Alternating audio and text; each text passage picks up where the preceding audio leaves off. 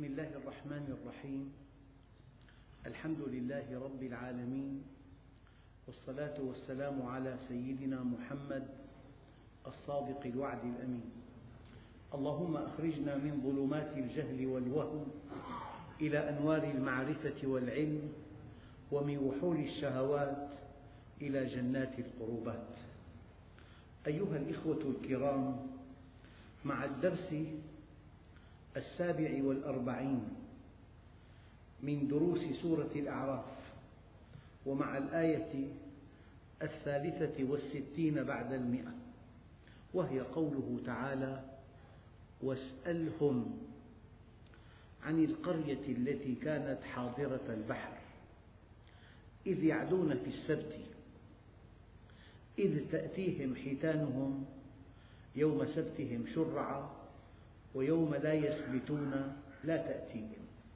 كذلك نبلوهم بما كانوا يفسقون. أيها الإخوة الله جل جلاله يأمر نبيه أن يسأل أهل الكتاب واسألهم عن قصة القرية التي كانت حاضرة البحر. هو لم يقرأ ولم يكتب. وما اتصل بالمراكز العلمية في العالم. ولا يعلم شيئا عن قصص الأمم الغابرة. من أنبأه بهذا الحديث؟ لذلك الله عز وجل يقول تلك من أنباء الغيب. نوحيها إليك. من أنباء الغيب. هذه الأنباء غابت عنك. وما دمنا قد أوحيناها إليك. وأنت تذكرها لقومك فأنت رسولنا. تلك من أنباء الغيب نوحيها إليك. ما كنت تعلمها أنت ولا قومك. يعني من أدلة أن هذا الإنسان محمد بن عبد الله رسول الله أنه جاء بأنباء ما كان يعرفها لا هو ولا قومه. تلك من أنباء الغيب نوحيها إليك. ما كنت تعلمها أنت ولا قومك. آية ثانية. وما كنت ثاويا في أهل مدين تتلو عليهم آياتنا. أنت ما كنت مع أهل مدين من أين أتتك هذه الحقائق؟ تتلوها على قومك. آية ثالثة. وما كنت لديهم إذ يلقون أقلامهم أيهم يكفل مريم. وما كنت لديهم إذ يختصمون. دليل ثالث آية رابعة أنت أمي لم تقرأ ولم تكتب. وعاؤك ممتلئ من الله مباشرة. علمه شديد القوى. أمية النبي عليه الصلاة والسلام وسام شرف له أمية النبي عليه الصلاة والسلام وسام شرف له لأن الله تولى تعليمه. يعني إنسان يفتخر له أستاذ بروفيسور يحمل أعلى شهادة في العالم تتلمذ على يده يتيه بهذه النسبة لأستاذه. فكيف إذا كان الذي علم هذا النبي الكريم خالق السماوات والأرض؟ علمه شديد القوى. والله عز وجل شاءت حكمته أن يكون أميا لئلا يكون في وعائه الثقافي إلا وحي السماء. تبقى دعوته نقية خالصة من وحي السماء. لذلك وما ينطق عن الهوى إن هو إلا وحي يوحى. وما كنت تتلو من قبله من كتاب ولا تخطه بيمينك. إذا لارتاب المبطلون. لذلك اسألهم يا محمد. اسأل أهل الكتاب كدليل على نبوتك وكدليل على رسالتك وكدليل على صدقك. اسألهم. أيها الإخوة وقد قال عليه الصلاة والسلام لقد رأيتني في الحجر في الكعبة. لقد رأيتني في الحجر وقريش تسألني عن مسراي عن أحداث الإسراء. فسألتني عن أشياء من بيت المقدس لم أثبتها. يعني أحيانا تزور صديقك أنت منشغل بالحديث معه بتقول لك زوجتك ما لون قماش الأساس؟ والله ما بتذكر. أنت منشغل بموضوع مهم. تسألك عشرات الأسئلة. لا تستطيع أن تجيب عنها إطلاقا. لأنك منغمس في موضوع خطير في لقاء حميم عم تعالج موضوع دقيق. لا انتبهت. لا إلى الأثاث ولا إلى الجدران ولا إلى الستائر. تقول والله لا أعلم. فالنبي عليه الصلاة والسلام جاء إسراؤه ومعراجه مكافأة من الله عز وجل على صبره على قومه في الطائف. قال تعالى سبحان الذي أسرى بعبده ليلا من المسجد الحرام إلى المسجد الأقصى الذي باركنا حوله لنريه من آياتنا إنه هو السميع البصير. لما قال النبي الكريم في الطائف اللهم إني أشكو إليك ضعف قوتي وقلة حيلتي وهواني على الناس يا رب المستضعفين إلى من تكلني؟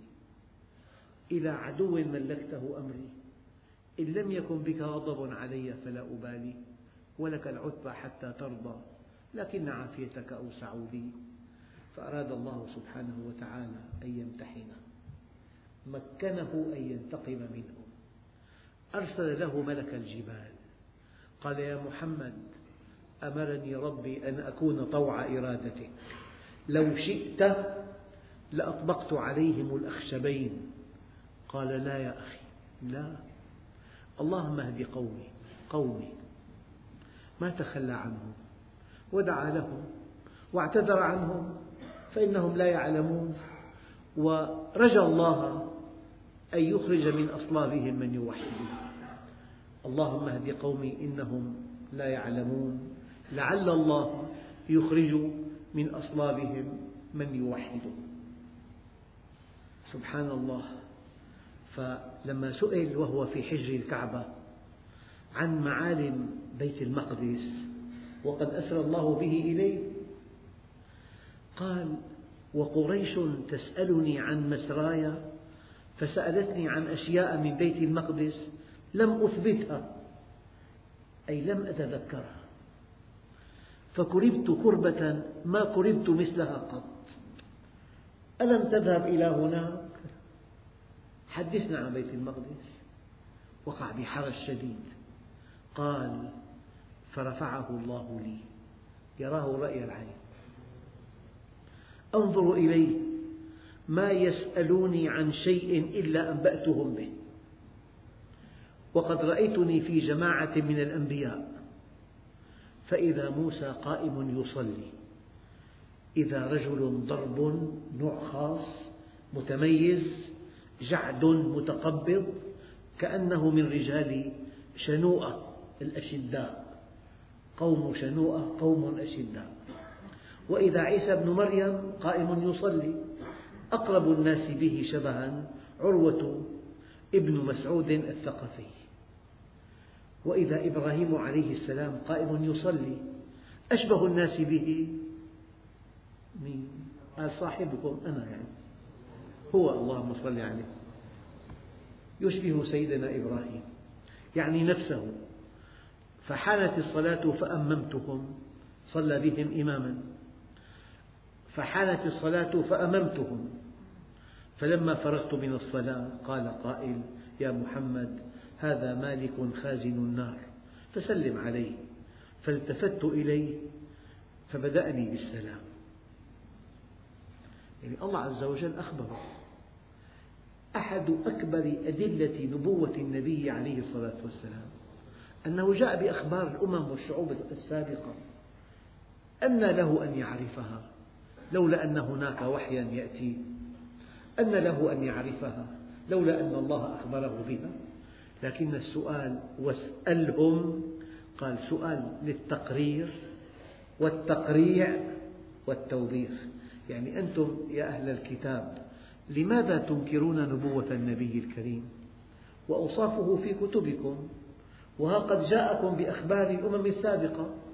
هي عندكم في التوراة؟ هو لم يقرأ التوراة؟ إذا هذه الأخبار السابقة تعد دليلا على نبوته صلى الله عليه وسلم وعلى رسالته. واسألهم ما السؤال؟ قال عن القرية التي كانت حاضرة البحر. معنى حاضرة البحر أي قريبة من البحر. طبعا ليست بيت المقدس. بعض العلماء قالوا أيلة ومدين وطبرية لأن هذه المدن قريبة من البحر. بالمناسبة أيها الإخوة هناك ظاهرة في قصص القرآن أن الله جل جلاله يغفل التفاصيل ويغفل الجزئيات. كم عدد فتية أهل الكهف؟ فلا تماري فيهم إلا مراء ظاهرا ما الحكمة من أن القرآن الكريم في قصصه يغفل التفاصيل يغفل الجزئيات ويسألونك عن ذي القرنين. قل سأتلو عليكم منه ذكرا. إنا مكنا له في الأرض وآتيناه من كل شيء سببا فأتبع سببا من هو ذو القرنين؟ عاش في آسيا في جنوب آسيا في أوروبا في الجزيرة متى؟ متى ظهر؟ في أي عام ظهر؟ في أي أرض جلس؟ مع من تحارب؟ ما في تفاصيل ما الحكمة؟ أقول لكم الحكمة البالغة أن الله سبحانه وتعالى ما أراد من هذه القصص أن تكون قصصا مع تفاصيل وجزئيات وأسماء وزمان ومكان معنى أنها وقعت ولن تقع مرة ثانية. الله ما أرادها تاريخا ما أرادها سيرا ذاتية ولا أرادها سيرا موضوعية. أرادها قوانين مستمرة. أرادها نماذج بشرية تقع في كل مكان. لذلك أنا أقول حيثما سكت القرآن الكريم عن بعض التفاصيل ينبغي ألا تسأل عنها لأنك لو سألت عنها أفسدت على الله حكمته. أضرب مثلا أستاذ في الجامعة أديب وأستاذ باقتصاد ألقى محاضرة على طلاب السنة الأولى عن عوامل نجاح التجارة فساق هذه الأفكار والحقائق بشكل قصة. قال لي صديق اشترى محلا تجاريا في مركز المدينة بمكان تزاحم الأقدام. في بمركز المدينة محل بمئة مليون فروغ بينما في مكان آخر بلا فروغ إطلاقا. الفرق تزاحم الأقدام. فقال هذا الأستاذ لي صديق اشترى محلا تجاريا في مركز المدينة واختار بضاعة أساسية. ما اختار حوض أسماك أحواض أسماك بضاعة غير أساسية. إذا في ارتفاع أسعار في أزمات معيشية يقف عمله. واختار بضاعة أساسية. واختار البضاعة من أفضل الأنواع. وضع لها سعرا معتدلا ولم يبع دينا وعامل الناس معاملة طيبة. موقع المحل نوع البضاعة مستوى البضاعة عدم البيع دينا المعاملة الطيبة. فهذا الصديق ربح أرباحا جيدة واشترى بيت وتزوج واشترى مركبة وعاش حياة محترمة جدا. أم قال له طالب قال له أستاذ هذا صديقك أبيض لما أسمر ما له علاقة بالموضوع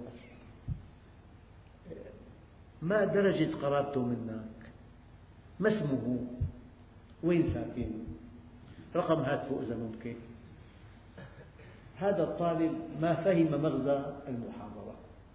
أراد المدرس أن يقول من أجل أن تنجح تجارتك ينبغي أن تختار مكان في مكان ازدحام الأقدام بالمركز وأن تختار بضاعة يحتاجها الناس كثيرا وأن تختار مستوى البضاعة في أعلى مستوى وأن تضع لها سعرا معقولا وألا تبيع دينا وأن تكون طيبا في معاملتك.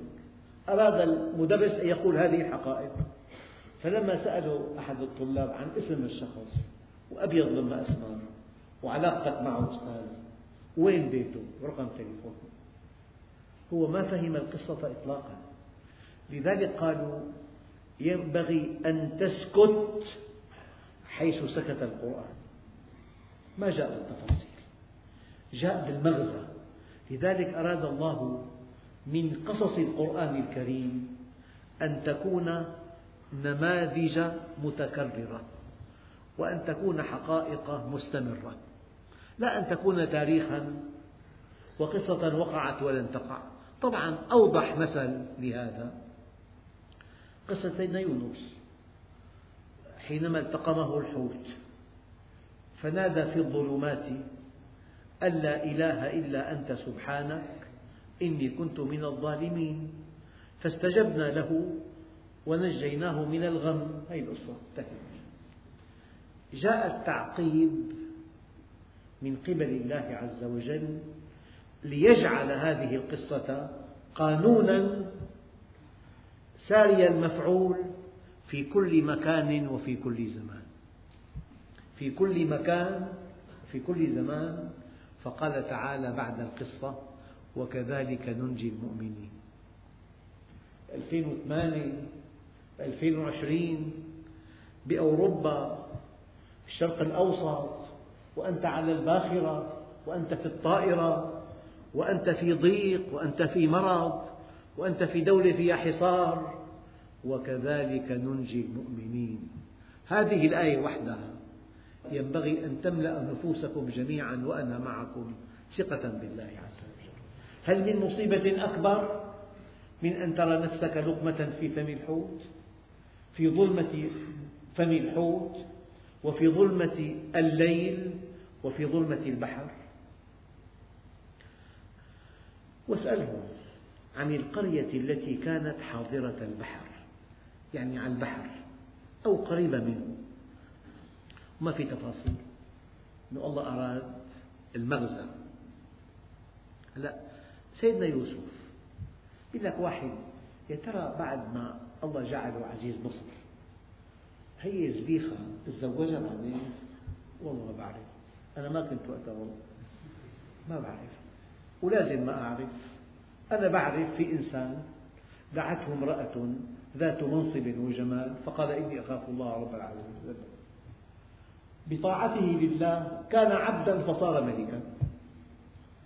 فامرأة خادمة جارية لما رأته في موكبه قالت سبحان من جعل العبيد ملوكا بطاعته وسبحان من جعل الملوك عبيدا بمعصيته إذا واسألهم عن القرية التي كانت حاضرة البحر. ما في تفاصيل؟ فهمتم حكمة عدم ذكر التفاصيل؟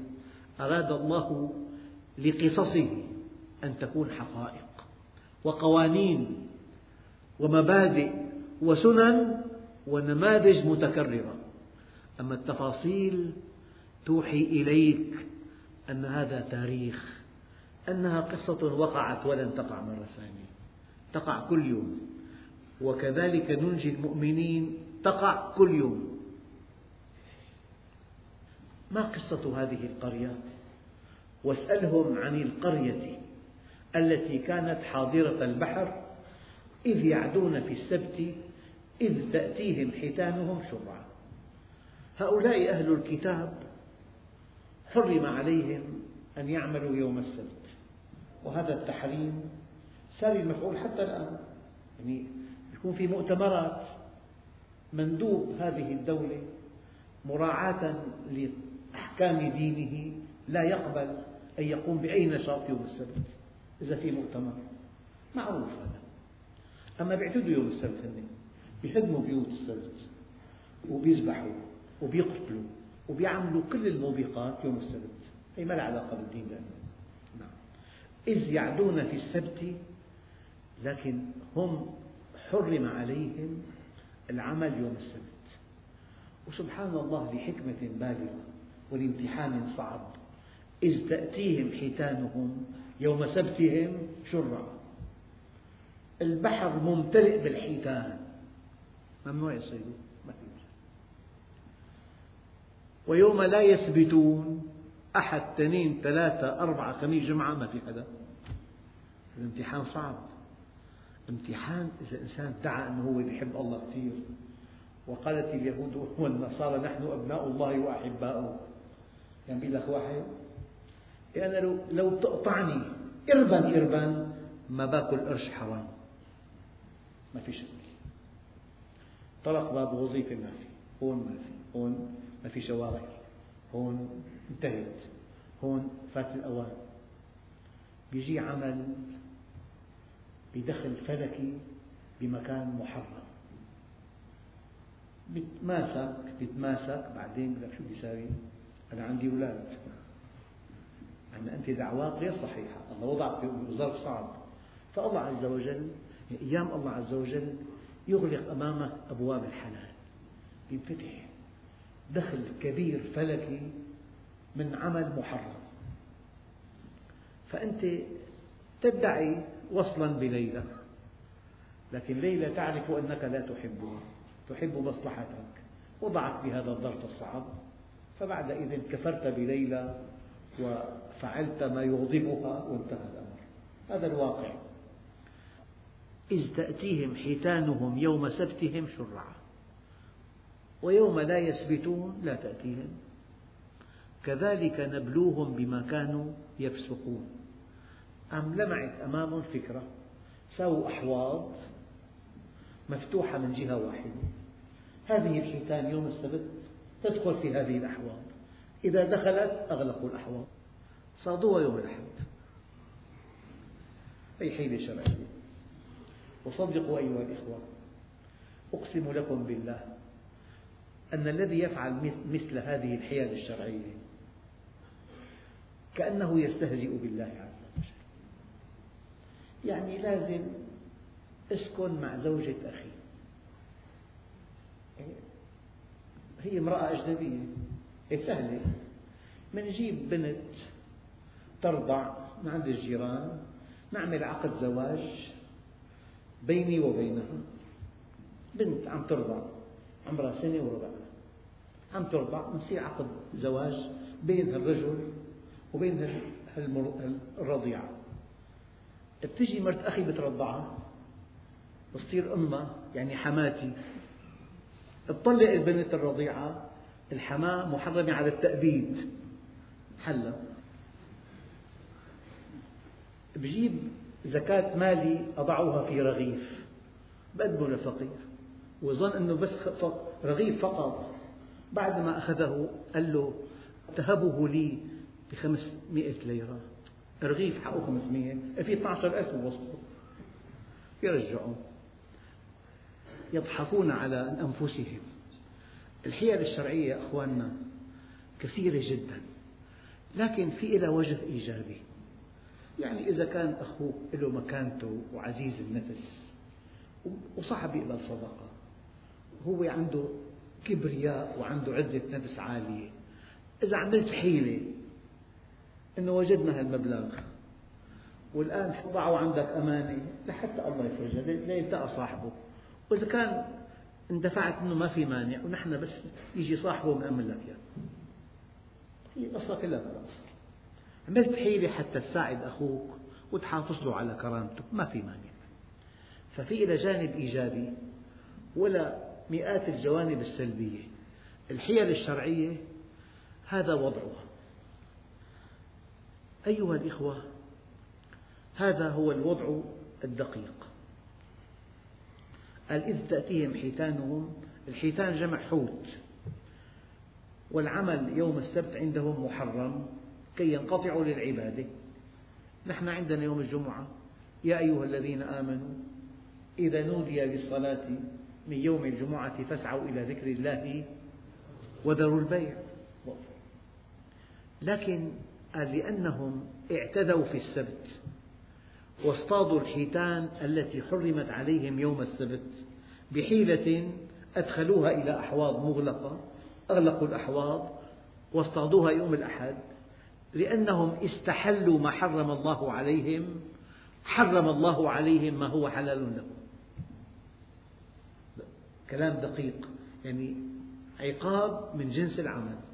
هم استحلوا ما حرم الله عليهم فالله عاقبهم بأنه حرم عليهم ما أحل لهم. هذا اسمه عند العلماء تحريم تأديب مو تحريم شرعي. والدليل فبظلم من الذين هادوا حرمنا عليهم طيبات أحلت لهم. يعني مثلا واحد خطر في باله أن ينشئ دار سينما وأتى بأفلام مثيرة جدا وفاضحة. الشباب أقبلوا عليه وجمع أموال طائلة. جمع هذه الأموال كي يعيش حياة مستقرة منعمة مرفهة. فجاءه المرض الخبيث وهو في الأربعين. فقال له ابن أخت هو تلميذ عندي. قال لي دخلت على خالي رأيته يبكي. قال له جمعت ملايين مملينة من هذه الدار وأنا الآن سأغادر الدنيا ولم أنتفع بهذا المال إطلاقا. لأنه اختار حرفة مبنية على إفساد الشباب على انحرافهم. لذلك أقول لكم يا أيها الإخوة يعني أنا لا أرى أغبى ممن يجعل رزقه من طريق محرم. مرة واحد عنده دار قمار على فراش الموت هو طلب أو أهله طلبوا له داعي من الدعاة. قال له معي 800 مليون جمعتها من القمار. هي القصة قبل 20 سنة 30 سنة. 800 مليون ماذا أفعل؟ هذا الداعي أنا لا أوافقه على كلامه بس هذا هذا الذي قاله. قال له والله لو أنفقتها جميعا لا تنجو من عذاب الله. فات الأوان فات الأوان. فلذلك إذا الإنسان جمع مال حرام لا يستمتع به بل يحاسب عليه. أيها الإخوة وإذ قالت أمة منهم. يعني في قول قيل إذا أنت ألقيت كلمة سوف تجد طبعا ألقيتها وجهتها إلى أناس معينين فأنت اسمك متكلم. في الفئات الشرائح ثلاث شرائح. شريحة تؤيدك شريحة تعارضك. لذلك وإذ قالت أمة منهم لم تعظون قوما الله مهلكهم أو معذبهم عذابا شديدا؟ فأجاب الواعظون قالوا معذرة إلى ربكم ولعلهم يتقون.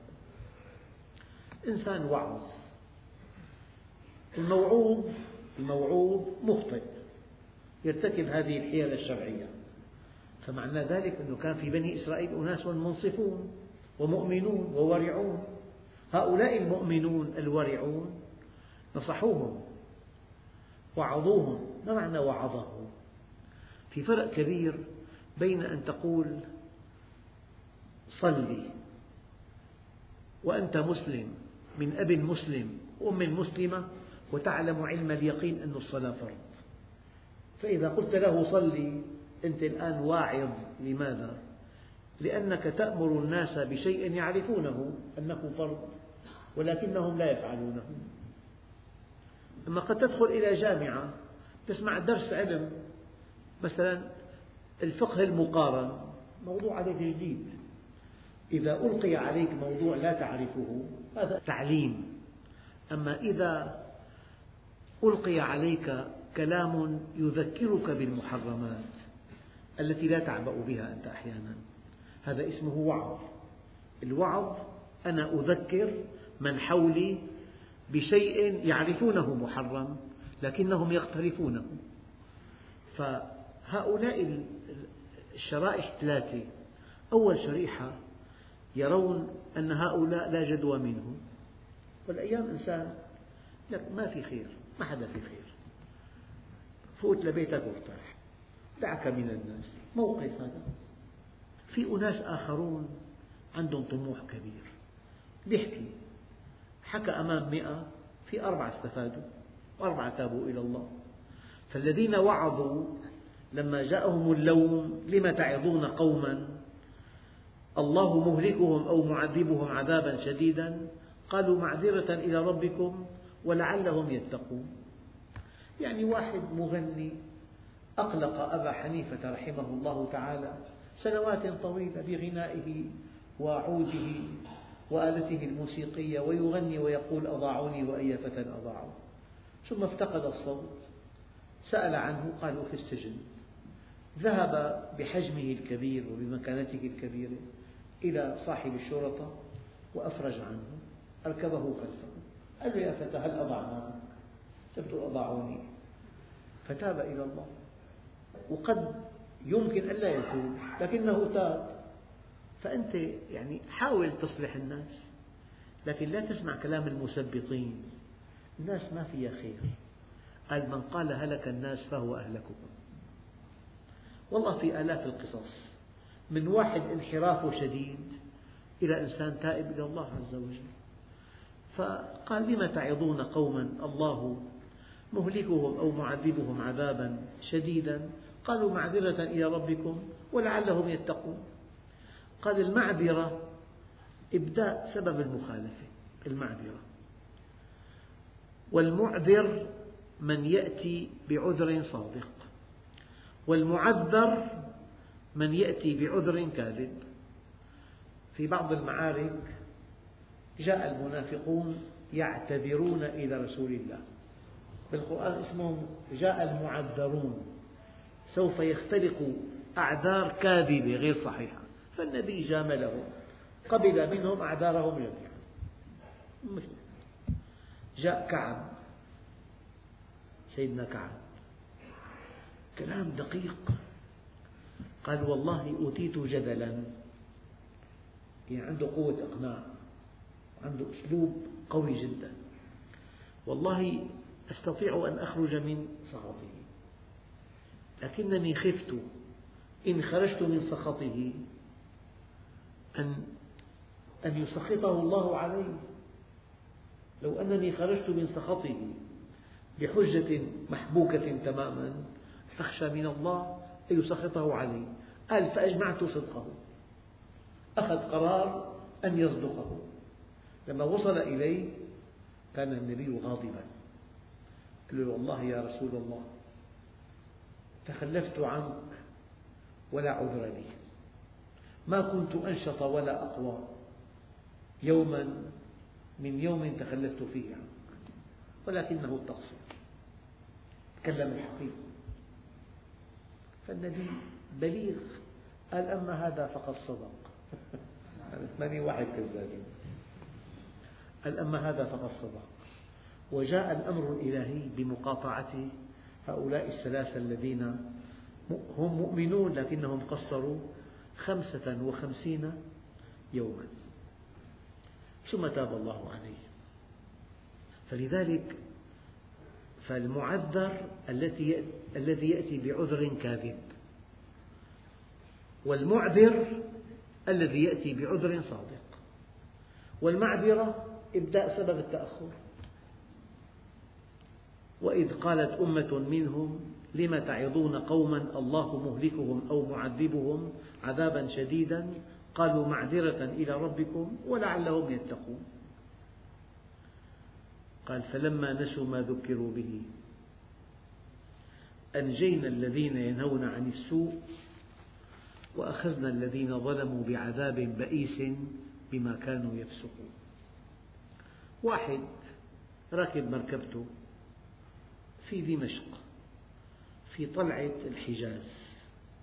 وصل إلى الشارة الضوئية فإذا به يصاب بأزمة قلبية حادة زوجته إلى جانبه. فصرخت لحكمة بالغة بالغة. كان صديقه بمركبة خلفه صدفة. فخرج من مركبته وحمله. وانطلق به إلى المستشفى. إلى العناية المشددة. وهو على وشك الموت. أعطوا إسعافات أعطوا مميعات للدم لكن وهو في هذه الحالة شعر أنه على وشك أن يموت. طلب مسجلة وفيها شريط وقال هو كان أخ أكبر مغتصب أموال إخوته جميعا. المحل الفلاني لأخي فلان البيت الفلاني لأخي فلان الأرض الفلانية لأخي فلان. في هذا الشريط ذكر جميع الأموال التي اغتصبها من إخوته القصار لأنه أيقن بالموت. لما أعطوه مميع رجع طبيعي ما في شيء. تمام؟ وين الشريط؟ كسره. وانتهى. وافته المنية بعد ثمانية أشهر. شوف فلما نسوا ما ذكروا به الله ذكره. صدق أيها الأخ. بعمل لك إنذار. أيام رؤية مخيفة. تقدم على مشروع لا يرضي الله. رؤية مخيفة. أو إنسان ينصحك إياك. فلما نسوا ما ذكروا به جاءت البطشة الإلهية. أنجينا الذين ينهون عن السوء. ما له علاقة وأخذنا الذين ظلموا بعذاب بئيس بما كانوا يفسقون. فانتبه أنت حينما ترى رؤيا واضحة جدا فيها تحذير حينما يأتيك أخ كريم ينصحك هالعمل ما يرضي الله؟ هالاختصاص ما يناسب مكانتك الإيمانية؟ هالعمل لزوجتك ما بيناسب؟ زوجتك مؤمنة ملتزمة محجبة هالمكان ما بيليق فيها إطلاقا. هذا السفر ما بيناسبك. هالاحتفال لا يجوز. هالحرفة لا ترضي الله. فإذا واحد نصحك أنت استجبت بتكون من السعداء. أما إذا ركب الإنسان رأسه تنطبق عليه هذه الآية. فلما نسوا ما ذكروا به يعني عاقبنا هذا الذي ذكر فلم يذكر. وأنجينا الواعظين عاقبنا الموعوظين الذين لم يطبقوا فحوى الموعظة وأنجينا الواعظين. لكن هؤلاء الذين قالوا لم تعظون قوما؟ قال هؤلاء لهم وجهة نظر ينجون أيضا. أحيانا تقول لواحد يرتكب المعاصي والآثام. تقول له والله هو الأعمال تبعك تنتهي معك بمرض الإيدز. بس إن شاء الله بيلتقى له دواء. هي استهزاء. لعل يلتقى دواء إذا الله بعث لك إياه يلتقى دواء. وإذا واحد ما حب يدرس في أعمال كثيرة جدا. في مسح أحذية إذا بدك تشتغل ما في مشكلة. أحيانا في موعظة فيها سخرية. فقال هؤلاء لما أنت بتسمع واحد أنه لا لا تغلب حالك ما في أمل قد تستفزه بهالكلام. قد تستفزه على كل قال العلماء هؤلاء الذين قدموا لوما للواعظين قال هم وعظوا بطريقة غير مباشرة. فلما نسوا ما ذكروا به أنجينا الذين ينهون عن السوء. الإسلام بدأ غريبا وسيعود غريبا كما بدأ. فطوبى للغرباء. من الغرباء؟ قال الذين يصلحون إذا فسد الناس. يصلحون إذا فسد الناس. ثم يقول الله عز وجل فلما عتوا عما نهوا عنه قلنا لهم كونوا قردة خاسئين. القرد مكشوف العورة صح الكلام؟ ثياب قصيرة ضيقة فتحات هذا مثل القرد. يعني قرد ماشي من دون ثياب مكشوف العورة. أنه دائما الشيطان يعري والرحمن يستر. ينزع عنهما لباسهما. الشيطان عمله الأول التعرية. طبعا أهل الضلال يظنوا التعري حضارة. هذه البنت لازم تظهر مفاتنها. من حقها؟ أن تثير الشباب أن يعني أنا أقول في عبادي الآن للفتيات المؤمنات والله الذي لا إله إلا هو. حينما أرى فتاة محجبة ثياب سابغة لا تشف عن جسمها ولا تظهر خطوط جسمها فضفاضة سخينة ألوانها معتدلة غير فاضحة. والله أراها قديسة والله. هذه فتاة تعبد الله بعبادة اسمها إعفاف الشباب. مفاتنها لمن يحل له أن يراها لزوجها لمحارمها. أما هذا بالطريق شاب بينه وبين الزواج عشرين سنة قادمة. تظهر له كل ما عندها من مفاتن ماذا يفعل؟ يعني في أسئلة تأتيني والله بالمئات في الأسبوع من هذا التفلت. أسئلة من نوع معين تأتيني بالمئات كل أسبوع من هذا التفلت. هذه الفتاة التي تبرز كل مفاتنها لمن لا تحل له. هذه تعصي الله في أشد خصوصياتها. أما التي تتحجب لعل الله سبحانه وتعالى يهيئ لها زوجا يعرف قيمتها ويكرمها.